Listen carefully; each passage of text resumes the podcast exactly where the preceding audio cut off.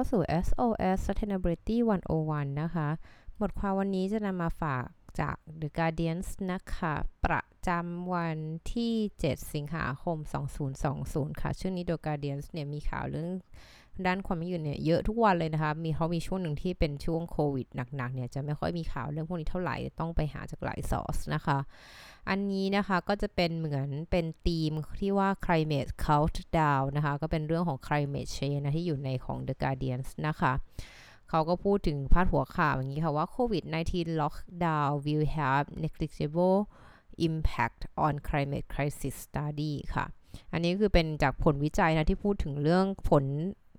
กระทบหรือผลสืบเนื่องจากการที่ล็อกดาวน์ในช่วงโควิดนะคะว่ามีผลกระทบอย่างไรบ้างต่อวิกฤตการณ์ด้านโลกร้อนนะคะเขาก็บอกงี้เข้าใจความสำคัญคือบอกว่าเนี่ยในช่วงที่ล็อกดาวน์เนี่ย มันก็เห็นภาพนะคะว่า emission นะคะหรือว่ามลพิษเนี่ยไม่ว่าแก๊สก๊าซเรือนกระจกก๊าซคาร์บอนไดออกไซด์เนี่ยมันก็ลดลงนะ เพราะว่าคนเราเนี่ยงดการเดินทางนะแล้วก็อยู่แต่กับบ้านนะคะ แต่เขาก็บอกว่าจริงๆแล้ว การล็อกดาวน์เนี่ยมันก็เป็นแค่ ถ้าเกิดเราเขาก็ถ้าเกิดเราเนี่ยอยากจะให้คาร์บอนมันลดแบบนี้เนี่ยมันก็ต้องล็อกดาวน์ไปเรื่อยๆ ซึ่งมันก็ฟังดูแล้วมันเป็นไปไม่ถูกไหมคะคนเราต้องทำมาหากินเนาะ การที่หยุดการเดินทาง หยุดการแบบเคลื่อนย้ายนะคะ หรือแม้แต่หยุดการทำงานและอยู่แต่กับบ้านเนี่ย มันไม่ช่วยเศรษฐกิจมันหมุนไปเนาะ คนเราก็จะไม่มีกินอะไรอย่างเงี้ยค่ะ แล้วสิ่งที่เกิดขึ้นคือว่าคุณจะเอาเรื่องการล็อกดาวน์เนี่ยมาเป็นมาเป็นการบอกว่าเฮ้ยมันช่วยลดโลกร้อนแล้วเนี่ยในระดับหนึ่งคือ 5-6 เดือนที่ผ่านมามันเป็นไปไม่ได้นักสิ่งที่เขาก็พูดถึงก็คือว่า มันต้องมี green recovery นะคะ เหมือนกับเว้ยใช่ใช่ใช่แบบเป็น green recovery คือเหมือนการฟื้นคืนขึ้นมาของทุกประเทศเนี่ยมันต้องฟื้นขึ้นมาแบบ เป็นมิตรต่อสิ่งแวดล้อมอะค่ะ มันไม่ใช่แค่การที่แบบกลับไปทำเป็น business as usual หรือทำตามชีวิตปกติเหมือนเดิมนะคะ เพราะอย่างนี้ค่ะเขาบอกว่าตอนนี้เนี่ยมันเราอยู่ในปีที่เรียกได้ว่าเป็นช่วงที่เรียกว่า make or break อะค่ะ คือเราจะทำให้มันดีจริง ๆ หรือว่าเราจะแบบแตกหักนะคะ ว่าแบบว่า เออ ก็ ก็แบบจะไม่ทำอะไร ก็จะยอมรับผลที่อาจจะเกิดขึ้นนะคะ ที่ว่าโลกจะร้อนขึ้นมากๆนะคะ ซึ่งเขาก็บอกว่าตัวรีเสิร์ชหรือผลการศึกษาเนี่ยเขานำเรียกว่าข้อมูลนะคะมาจากข้อมูลมือถือของพวกเราอะค่ะ ที่เก็บโดย Google นะคะ หรือแม่หรือจาก Apple ก็ตามทีนะคะ ที่ เขาจะเก็บข้อมูลว่ามีการเดินทางโยกย้ายอะไรเท่าไหร่นะคะ ซึ่งข้อมูลนี้เป็นข้อมูลที่แบบเรียลไทม์มากคือเวลาจริงมากของการเดินทางนะคะ แล้วก็การแล้วก็แพทเทิร์นรูปแบบของการทำงานนะคะ ซึ่งมันก็จะทำให้เขาสามารถตัวเลขพวกนี้ว่าการเดินทางเราเป็นเท่าไหร่นะคะ เรามีการทำงานแบบเดินทางทุกวันไหมตอนนี้อยู่บ้านอะไรอย่างเงี้ยนะ ไปคำนวณนนะคะ ในระดับของการปล่อย emission นั่นเองค่ะแล้วก็บอกว่าข้อมูลที่ใช้เนี่ยครอบคลุม 123 123 ประเทศทั่วโลกนะคะ ซึ่งประเทศกลุ่มที่เขาศึกษาเนี่ยก็ถือว่าเป็นประเทศที่รับผิดชอบต่อ 99%เลยนะคะ ของ emission มลพิษที่ปล่อยจากพลังงานฟอสซิลนั่นเองค่ะโดยเขาบอกว่าช่วงที่ล็อกดาวน์เนี่ย มันก็เรียกว่าระดับคาร์บอนไดออกไซด์ทั่วโลกนะคะ มันก็ลดลงประมาณ 25%นะคะในเดือนเมษายนที่ผ่านมานะ แล้วก็ในตรัสหรือไนโตรเจนออกไซด์เนี่ย ก็ลดลงถึง 30%เลยทีเดียวค่ะ ซึ่งการตกลงของค่ามลพิษต่างๆมันแสดงให้เห็นนะคะว่าการเปลี่ยนแปลงอย่างรวดเร็วเนี่ยในพฤติกรรมของคนเนี่ยมันสามารถสร้างความแตกต่างได้อย่างใหญ่หลวงมากนะคะต่อต่อมลพิษที่ปล่อยออกมานะเพียงแต่ว่ามันมันก็อย่างที่เล่าไปเมื่อกี้มันมันเป็นไปไม่ได้จะล็อกดาวน์ตลอดนะคะ ดังนั้นการเปลี่ยนแปลงของระบบเศรษฐกิจ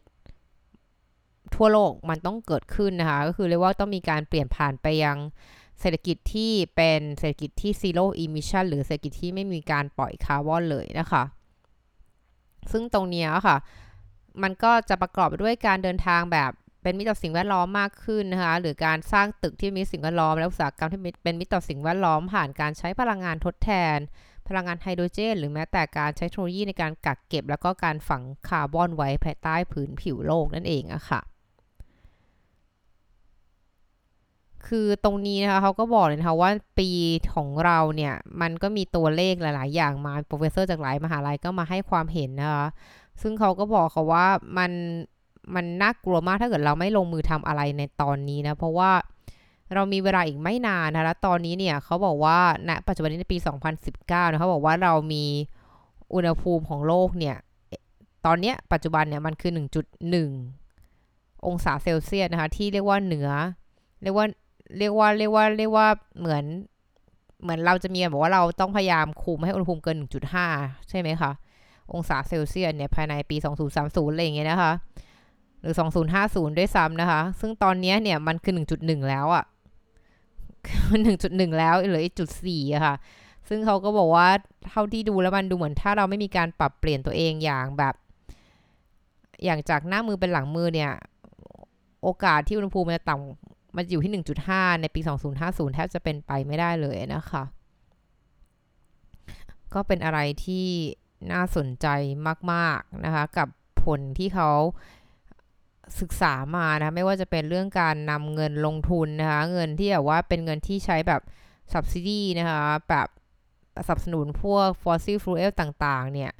มันควรจะนำไปลงทุนในส่วนที่เป็น green energy มากกว่านะ หรือเป็นแบบ เทคโนโลยีสะอาดมากขึ้นเองนะคะเพื่อจะทำให้เราสามารถช่วยลดนะคะ ความร้อนของโลกเราได้นะคะ ซึ่งหลาย ๆ อย่างเนี่ยมันก็ไม่ใช่สิ่งที่เราไม่ทราบหรือเราไม่รู้นะคะเป็นสิ่งที่ธุรกิจรู้รัฐบาลรู้นะเพียงแต่ว่ามันอดไม่ได้ที่จะกลับไปใช้วิถีเดิมหรือแม้แต่สนับสนุนกลุ่มทุนเดิมๆนะคะที่ก็เป็นกลุ่มที่ทำเงินมาตลอด แต่ว่าก็เป็นกลุ่มที่ทำลายโลกเราไปเรื่อยๆทุกวันนะคะ คือเขาก็มีการพูดตบท้ายนะคะว่าผลการศึกษาต่างๆ เนี่ย มันก็บอกนะคะว่าอย่างของ University of Manchester ดรเจซี่นะคะคูริโอโคเซอร์นี่อ่านชื่อผิดแน่นอนนะคะ เขาก็บอกนะคะว่า